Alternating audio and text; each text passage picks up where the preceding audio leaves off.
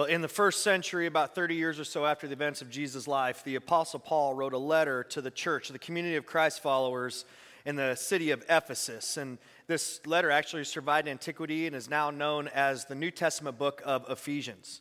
And right toward the end of the letter, Paul just says something that's out of left field that was definitely weird to them and for many of us seems very, very strange. And here's what he wrote He says, Finally, like I save this for last because this is so important. Finally, be strong in the Lord, in Jesus, and in his mighty power. He's saying, not, not in your power, but in his mighty power.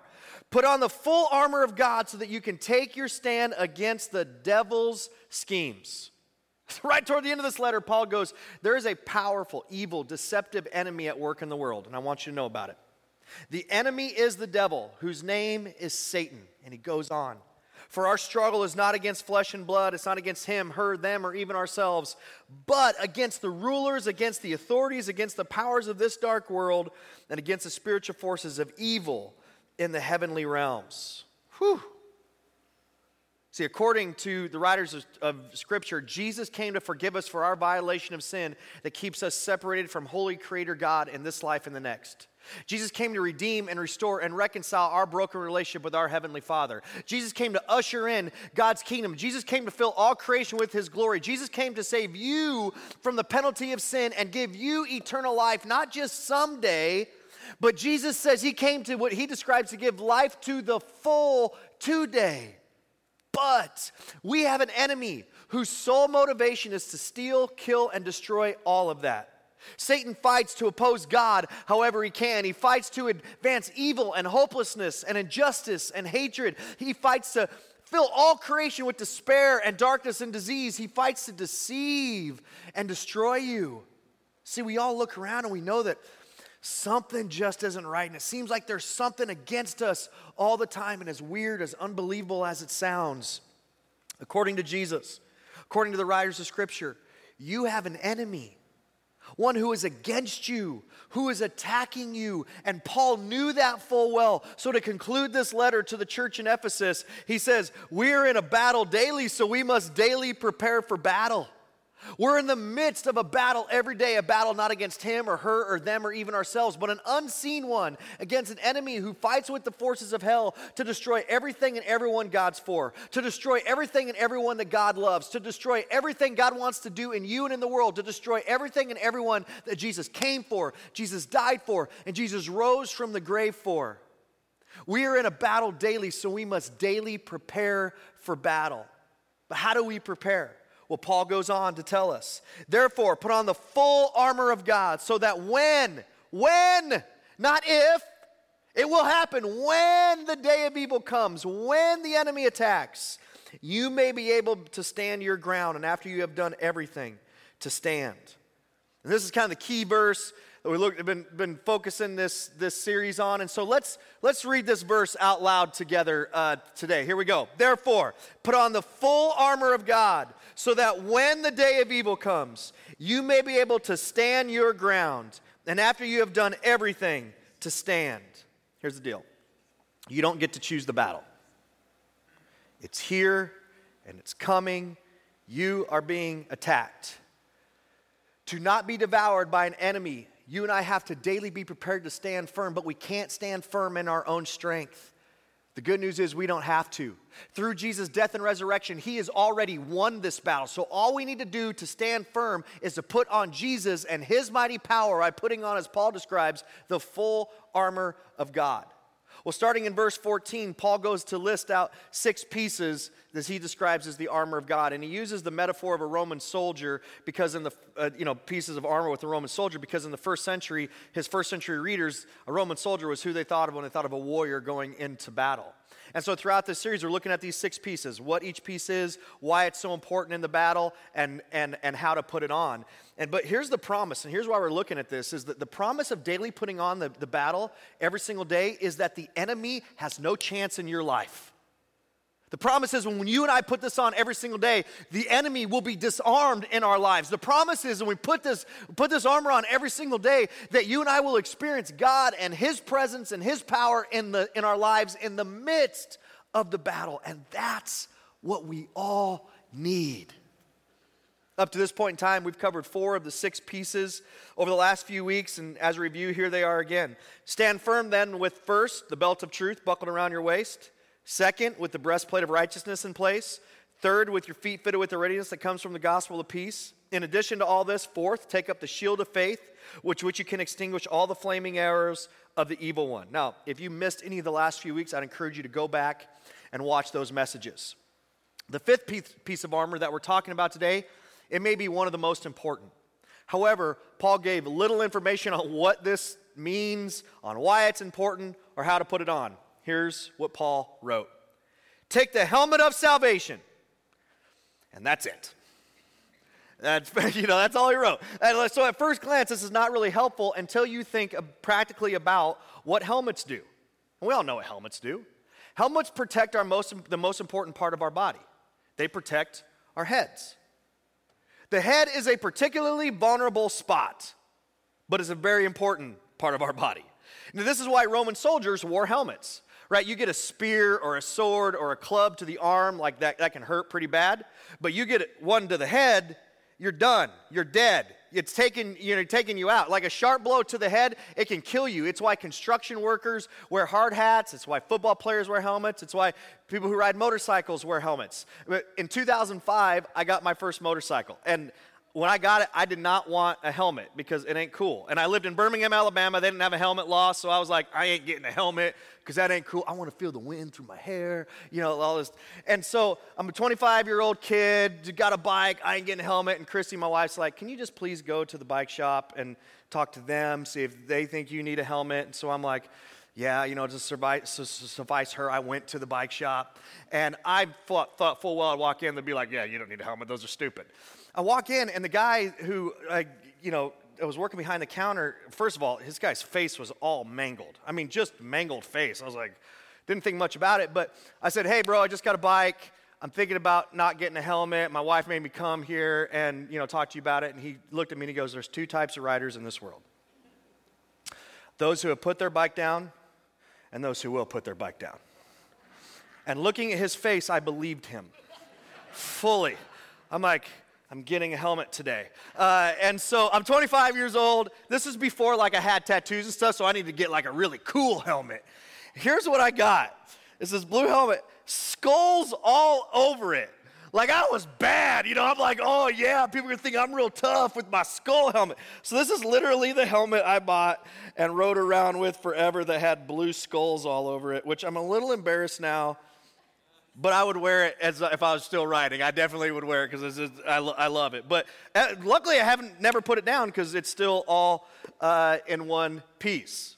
I got a helmet because I knew if I hit my head on the ground, it's over. My head gets crushed. I'm done. Well, in developing the, his metaphor of spiritual armor, Paul indicated the helmet of salvation. excuse me is one of the most important pieces, not to protect our heads physically, obviously, but to protect what's inside of our heads our minds. And you know this. The condition of our minds, they affect everything. It affects your mental health, your spiritual health, your relational health, even your physical health. When our minds are unhealthy, when our minds are broken, everything about us is broken. And the enemy knows this. So destroy to destroy you, he will do everything he can to attack your mind. So Paul says, in order to stand firm in this battle daily, you must protect your mind daily by putting on the helmet of salvation. Now, Paul is not referring to the salvation that we received for our violation of sin against holy creator God when we put our faith in Jesus. And we know that because Paul is writing to followers of Christ. He's writing to people who have already put their faith in Jesus by asking him to be the forgiver of their sins and leader of their life. Like, we can't put that salvation on again. The moment we put our faith in Jesus, we are saved. We are forgiven for our past, present, and future sins once and for all. So if Paul's not referring to that, well, then what is the helmet of salvation? Well, Paul doesn't answer that question in Ephesians, but he does when he's writing about uh, the armor again in 1 Thessalonians. And 1 Thessalonians is actually another letter that Paul wrote in the first century to another church. And here's what he wrote to that church But since we, followers of Christ, belong to the day, And the day that Paul's referring to is the day when Jesus physically returns to finish off his and our enemy once and for all and fully usher in God's kingdom. He's saying, since we belong to that day, let us be sober, putting on faith and love as a breastplate. And here it is, and the hope of salvation as a helmet.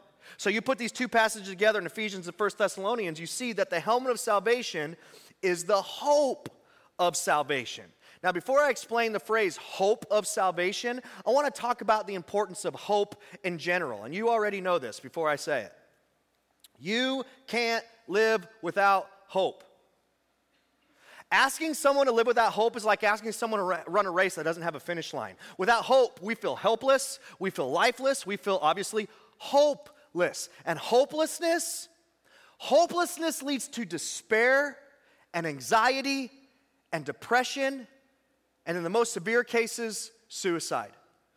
Hopelessness will destroy and devour everything in you and in your life. It will destroy your marriage, your relationships, your future, your mental well being, your physical well being. It will destroy your faith. After the Korean War, a thousand American POWs, a POW is, for those you don't know, is a prisoner of war, POW. A thousand American POWs who were detained in North Korea, in a North Korea camp were studied because uh, they experienced the most psychologically devastating effects of any POWs on record. And no one can, no one can understand why. They couldn't understand why they experienced such you know, psychological torture because they didn't experience any physical torture. And the entire time they were there, they had adequate food, adequate water, adequate shelter. No one could figure out why, why under these seemingly good conditions as a POW, so many of them died.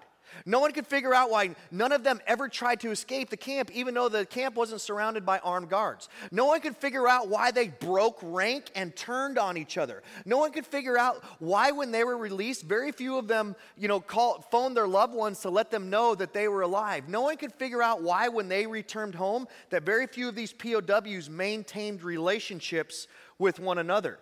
And so they studied them studied a thousand of them. And the study of the POWs revealed that North Korea used the ultimate weapon of war against them.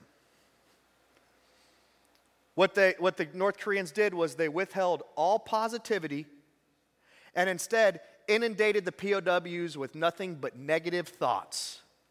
Negative thoughts about their family, their friends, their home, their future, each other, and even themselves. One example of how they did this was the, the POWs are made to stand in front of a group of 10 to 12 other POWs and tell all the bad things they had ever done, as well as all the good things they could have done but failed to do. The overall death rate in the North Korea POW camps was an incredible 38%. So almost four out of 10 of them died. Highest POW death rate in any in, in, in military history, and it was no physical torture. The study revealed it happened because of one reason. The four out of 10 of them died because of one reason extreme hopelessness. Why they were held hostage, it wasn't common for a POW, uh, uncommon for a POW to go into the corner of a hut, put a blanket over his head, and be dead within two days. Many just gave up because they lost hope. Because of the absence of hope, many of them died even though there was no physical medical justification for their deaths. These POWs felt they had nothing to live for because North Korea took away their hope. This study revealed, the study showed that people can literally be destroyed by hopelessness. This study revealed that when hope dies, we die. Maybe not physically, but in every other way. And where does hope or hopelessness live? Where do those things live? They live in our minds. Our minds are the battleground of and for our hope.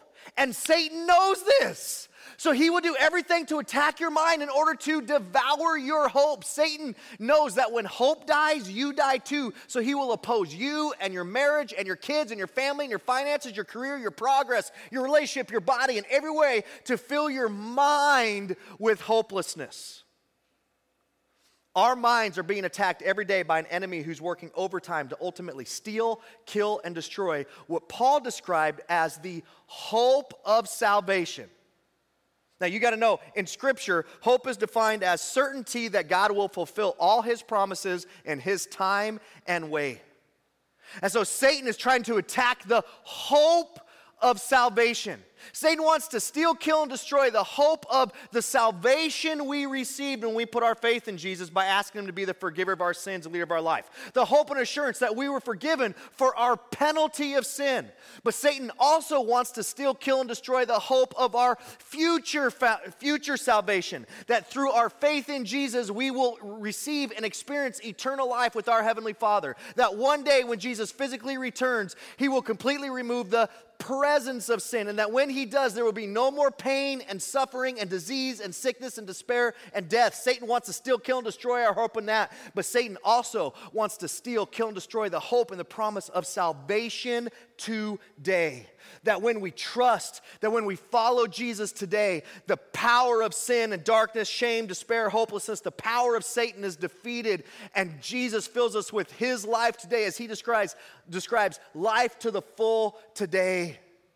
Satan wants to attack that. Satan knows that when hope dies, we die too. So he attacks and attacks and attacks and lays blows, lays blows to our minds by opposing us in every way possible through suffering, despair, hardship, pain, disease, loneliness, guilt, shame, discouragement, in order to steal, kill, and destroy the hope of salvation and to fill our minds with hopelessness. And so Paul says to stand firm in this battle, we must daily protect our minds by putting on the hope of salvation as a helmet. Not just the hope of past salvation, not just the hope of future salvation, but the hope of salvation today. That our Heavenly Father works for the good of those who love and follow Jesus. That He will never leave you, that He will never forsake you. That because Jesus defeated death, He can resurrect your marriage, He can resurrect your life, He can resurrect your reputation, He can resurrect your career, that He has a perfect plan and purpose for you,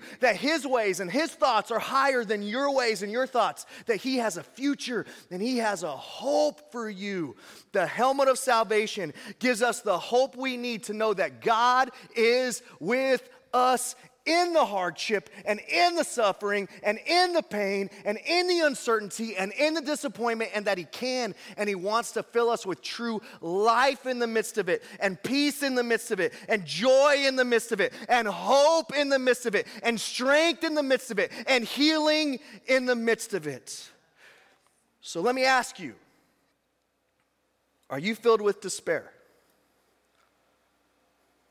Are you filled with anxiety? Are you filled with depression? Are you contemplating suicide? Have you lost hope in your marriage, in your future, that, relation, that that relationship can be repaired, and never feeling lonely, that you and it can be healed? If your answer is yes to any of that, is it possible? Is it possible that one of the reasons is because you're not putting on the helmet of salvation daily? I believe so. Let's be honest. Many of us are dying before we're dead. We're dying in here long before we're dead. We're dying because the enemy has filled us with hopelessness. He's winning. And it doesn't have to be that way.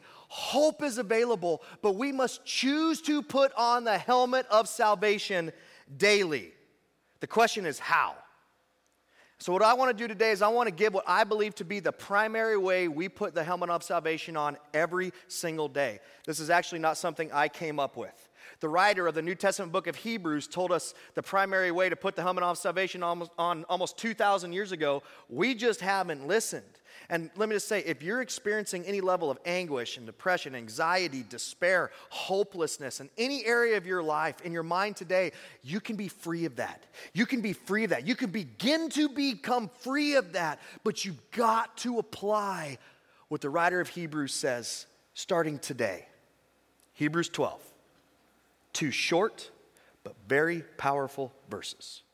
Therefore, since we are surrounded by such a great cloud of witnesses, and the great cloud of witnesses that he's referring to are the numerous Israelite, Israelites, the writer of Hebrews listed in chapter 11, who had unwavering faith and hope in the promises of God. He's saying, since we're surrounded by such a great cloud of witnesses, here it is. Let us throw off which means get rid of, turn your back on everything that hinders and the sin that so easily entangles. And here's what we all know throwing something off, it's a choice. It's a choice. It means in the midst of hardship, trials, suffering, despair, in the midst of the battle, not just waiting for things to change, but choosing to throw off everything that can hinder our minds from being filled with hope and that can entangle us in hope, hopelessness. Things like sin, addiction, anger, hatred, shame, isolation, greed, pride, discontentment, immediate satisfaction, lust, lies. Saying, throw that stuff off, and instead, let us run with perseverance, which means unwavering faith and hope the race marked out before us. And the race marked out before us as followers of Christ is to follow Jesus one next step at a time, wherever He is leading us. And here's how we do all this. And here it is. This is it. By fixing our eyes on Jesus, the pioneer and perfecter of faith. You Guys, the battle, the enemy are unseen. But the effects of this battle are not. The effects of this battle are things like racism, hatred, hunger, violence, abuse, hurt, disappointment, division, loneliness, pain, suffering, sickness.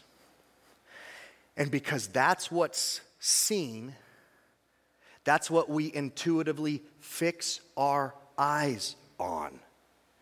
And we wonder why our minds are filled with hopelessness. The writer of Hebrews is saying instead of fixing your eyes on the situation and the circumstances and the hardships that are right in front of you, keep your eyes fixed on Jesus, the pioneer and perfecter of faith and hope. And check out what he says next. For the joy set before him, and, and what was the joy set before Jesus?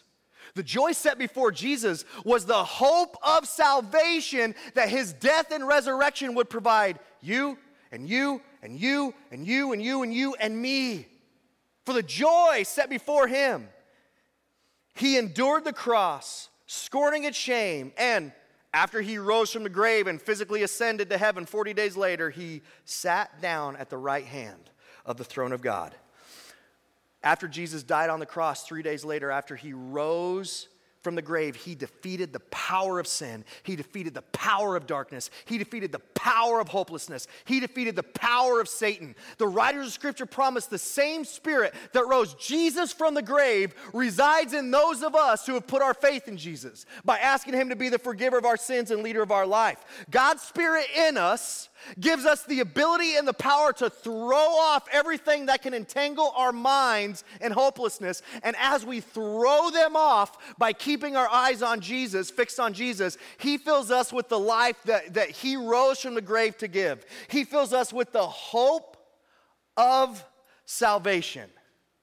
And there it is, as clear and straightforward as can be. We put on the helmet of salvation daily by daily fixing our eyes on Jesus. I have some really bad news. The bad news is that we all have and we all will experience trials that weigh heavy on our minds and that can entangle us in hopelessness. It's going to happen. It has happened and it will happen. You can't dodge it. The trials of not being able to get pregnant, the trials of not making enough money to provide for your family, the trials of being treated unfairly, the trial, trials of being falsely accused, the trials of poor health, the trials of broken relationships, the trials of your spouse cheating on you, the tri- trials of lost dreams. No matter how much faith in Jesus you have, you will experience trials. Jesus himself told us that we would during what we now call the Last Supper, which was the last meal that Jesus had with his disciples the night that he was unjustly arrested and then ultimately crucified the next day. Uh, during the Last Supper, Jesus said these words that are recorded in John 16 In this world, you will, you will, you will, you will have trouble, trials, hardship, pain, disappointment. It's like you, because you're in a daily battle with an enemy you're caught in the middle of it. So in this world, you will have troubles. But then he goes, but take heart. But take heart, take heart by keeping your eyes fixed on me, because here it is. I have overcome the world. here's the really good news. A few days later, after Jesus claimed these words, he literally overcame the world when he defeated death by rising from the grave. Listen, the battle ain't going nowhere. You don't get to choose if you're caught in this battle or not. When we take our eyes off Jesus, even just for a moment, we find nothing but hopelessness. But when we keep our eyes fixed on Jesus every day, we find a hope even in seemingly hopeless situations. When we keep our eyes fixed on Jesus every day, we'll be able to run with perseverance the race marked out for us. When we keep our eyes fixed on Jesus every single day, we'll put on Jesus and his mighty power. When we keep our eyes fixed on Jesus every single day, we won't back down.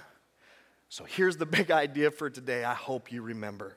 To stand firm and hope daily, we must daily fix our eyes on Jesus. We must daily fix our eyes on Jesus because true hope is not found in them.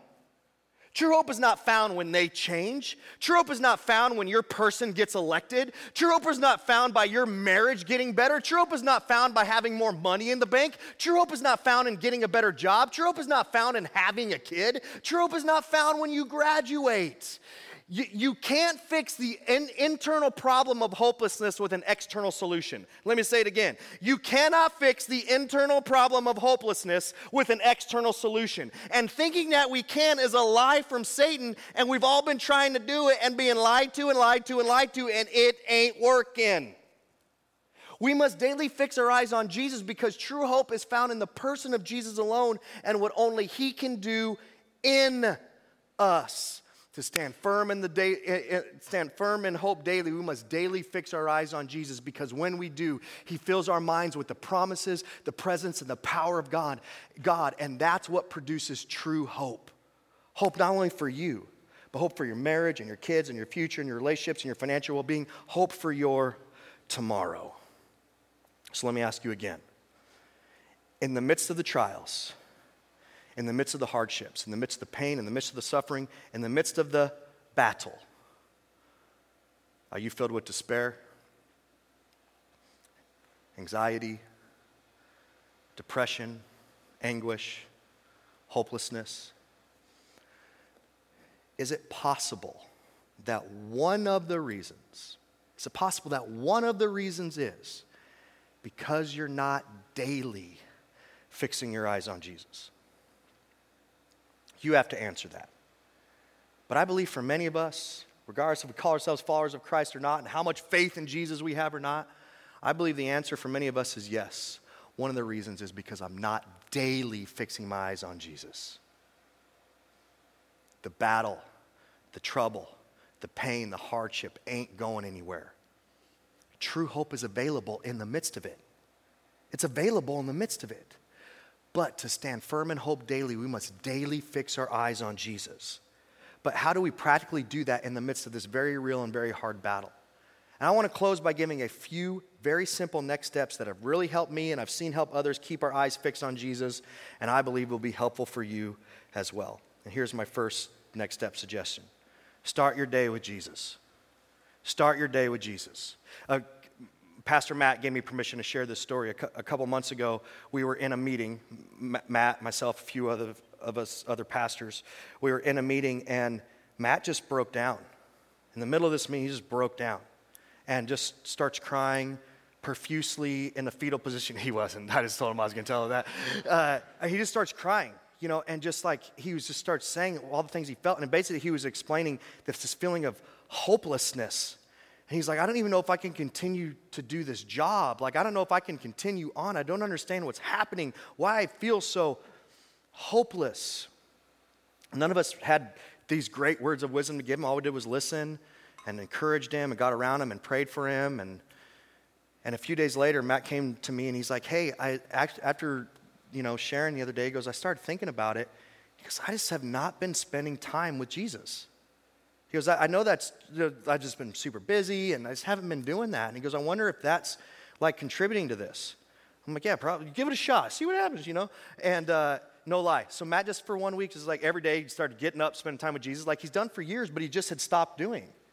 And no lie, within one week, Matt's entire continence changed. Within one week, of just fixing his eyes on Jesus by starting the day with Jesus every day. Listen, come on, guys. You don't put on a motorcycle helmet when you're about ready to crash. That's too late. You better put it on before you get on the bike. If we try to go, I'll put the helmet of salvation on later after I'm experiencing hopelessness, it's too late. You need to put it on first thing in the morning. You have a much better chance to fix your eyes on Jesus all day long if you start your day with Him. Guys, listen. What do we all do first thing in the morning? We all do it. What do we all do first thing in the morning? Stretch. You stretch? I open my eyes. Good job. You open your eyes. Thanks, Noah. Uh, listen, it was, it was actually rhetorical. Uh, what do we all do? Grab that phone. We start looking at it right away. We start just fixing our eyes on what's ever on that freaking phone. Right away. Boom. And that's what starts getting into our mind right away the second we get out of bed. We go, I wonder why I don't feel hope. So this is what I just want to challenge you for one week, seven days, starting tomorrow. For one week, every day this week, start your first 30 minutes off with, with Jesus. Your first 30 minutes. For 30 minutes, don't pick up the phone.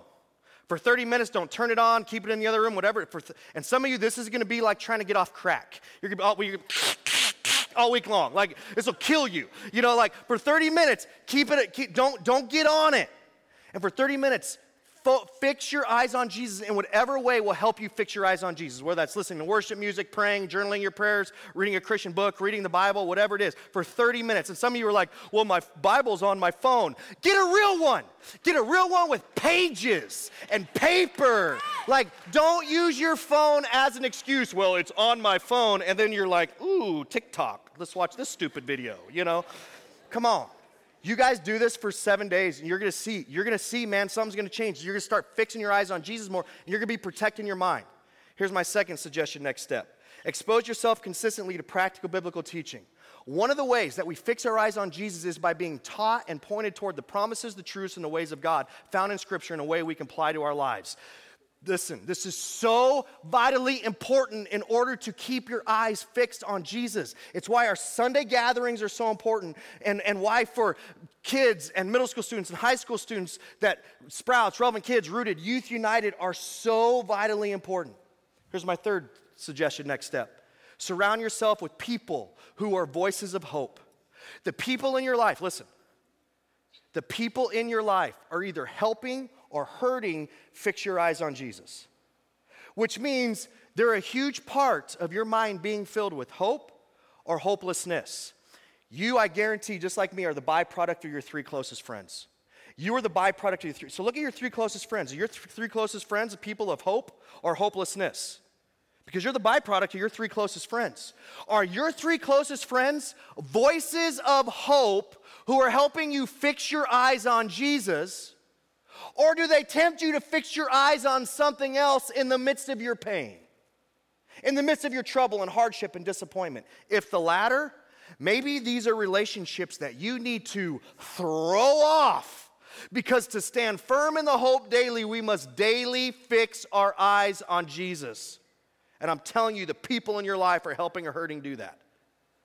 You need to surround yourself with people that you can share your struggles and hardships and disappointments and temptations and trials with, and who will help you fix your eyes on Jesus by listening without judgment, by praying for you, encouraging you, reminding you of promises, challenging you. Having these types of relationships, listen, are so important, so hard to form that actually, before we end this year, we're going to end up doing a five week series on how to really, the five types of relationships you all need and how to, you know, pursue them and be those yourself. But, but what I want to say today, the best environment, the best environment environment for these types of relationships to form and flourish for college students and adults or T Life groups, for kids and students are our next gen small groups, Relevant Kids, Rooted, or Youth United small groups. That's the whole purpose of these to be in a group of people who, in the midst of the battle, we can help each other fix our eyes on Jesus so that we can walk toward Him together. Now, here, I got to say this. These three, these three start your day with Jesus, expose yourself consistently, practical biblical teaching, surround yourself with people who are voices of hope. Those three, they are correlated with one another, and they are the most foundational ways that we keep our eyes fixed on Jesus so that we can run with perseverance the race marked out before us. And I'm telling you, I can predict with 100% certainty, 100% accuracy, that when people stop doing these three, that they will stop fixing their eyes on Jesus and hope will begin to die. I've watched it happen thousands of times over the last 20 years. And I can't figure out why no one sees that that is exactly what Satan's doing and exactly how he's attacking. Because let me ask you, you felt it. When you're feeling down, you're feeling discouraged, you're feeling mad at God, why didn't God? You're feeling depressed, what do you want to do? Oh, I don't need to spend time this morning. I'm not going on Sunday.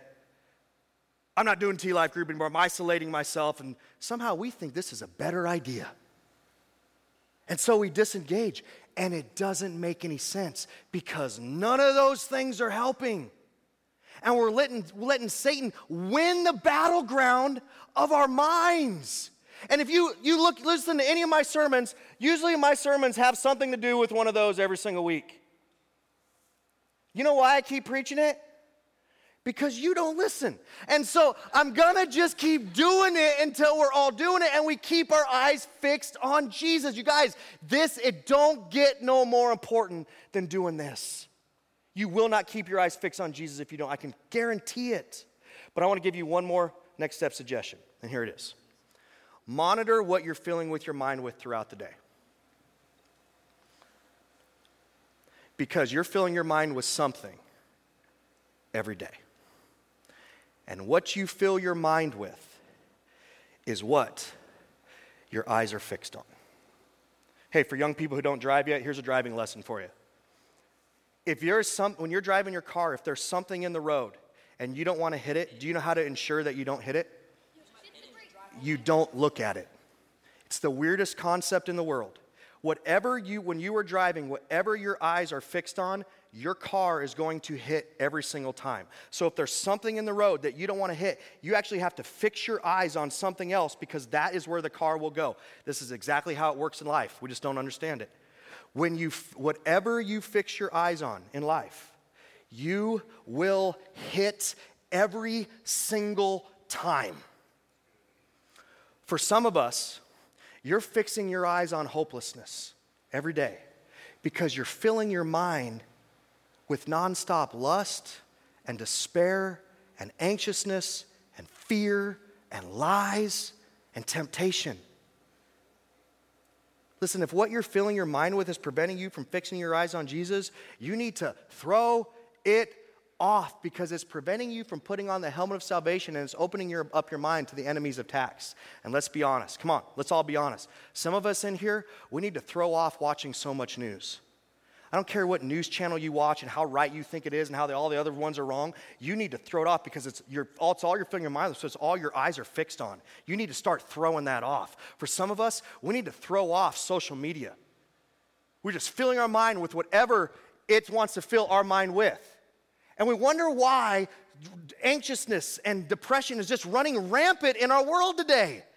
We're filling our minds with whatever we're being told to fill our minds with every day. So that's what our eyes are fixed on. Some of us need to throw off the podcast that we're subscribed to. If you're not experiencing hope in the midst of the battle today, you need to monitor what you're filling your mind with throughout the day. If what you're filling your mind with is hindering you from keeping your eyes fixed on Jesus, you need to throw it off. And parents, if your kids won't throw it off, you need to throw it off for them.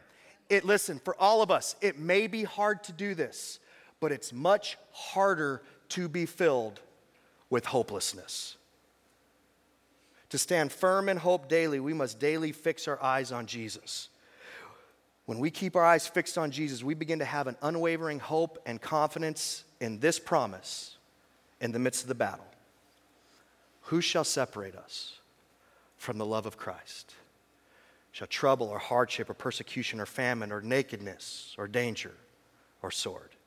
No, I, I, in all these things we are more than conquerors through him who loved us. For I am convinced that neither death nor life, neither angels nor demons, neither the present nor the future, nor any powers, neither height nor depth, nor anything else in all creation will be able to separate us from the love of God, the hope of God, the peace of God, the healing power of God that is in Christ Jesus our Lord. Do you have confidence in that? Do you have that hope in the midst of the trials, in the midst of the hardship, in the midst of the battle? If not, maybe you're not putting on the helmet of salvation daily. So let me ask you is what you're filling your mind daily with daily helping you fix your eyes on Jesus or causing you to fix your eyes on something else?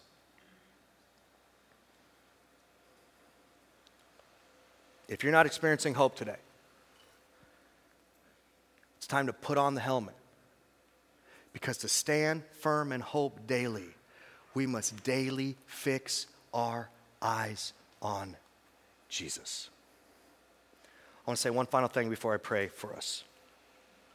For those of you who have never put your faith in Jesus, whether you're online or in this room, I'm so glad you have chosen to join us, and there will never be any pressure from us to do that. We'll just continue to make invitations for that.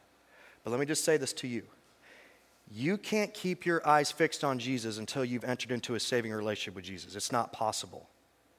You can't keep your eyes fixed on Jesus until you've entered into a saving relationship with Him of putting your faith in Him asking Him to be the forgiver of your sins and lead your life. Hope of salvation is available. Hope of salvation is available to you today. But you got to put this on for the very first time. And as I pray, I'm going to give you an opportunity to do that. And I would just encourage you, if you've never made that decision, that this is the day, there's no better time today. If you feel a stirring, there's no better time than today. Let me pray for us. Dude, I first just want to pray for those um, who have never put their faith in you, Jesus, that if they feel a stirring to do that now, I pray they choose to do that. That right, right now, where they're at, either at home or in this room, that Jesus, they declare their need for a Savior, they declare their faith that you are that Savior because of your death and resurrection, and they ask for you to be their Savior, the forgiver of their sins. They ask you to be their Lord, the leader of their lives, right now where they're at.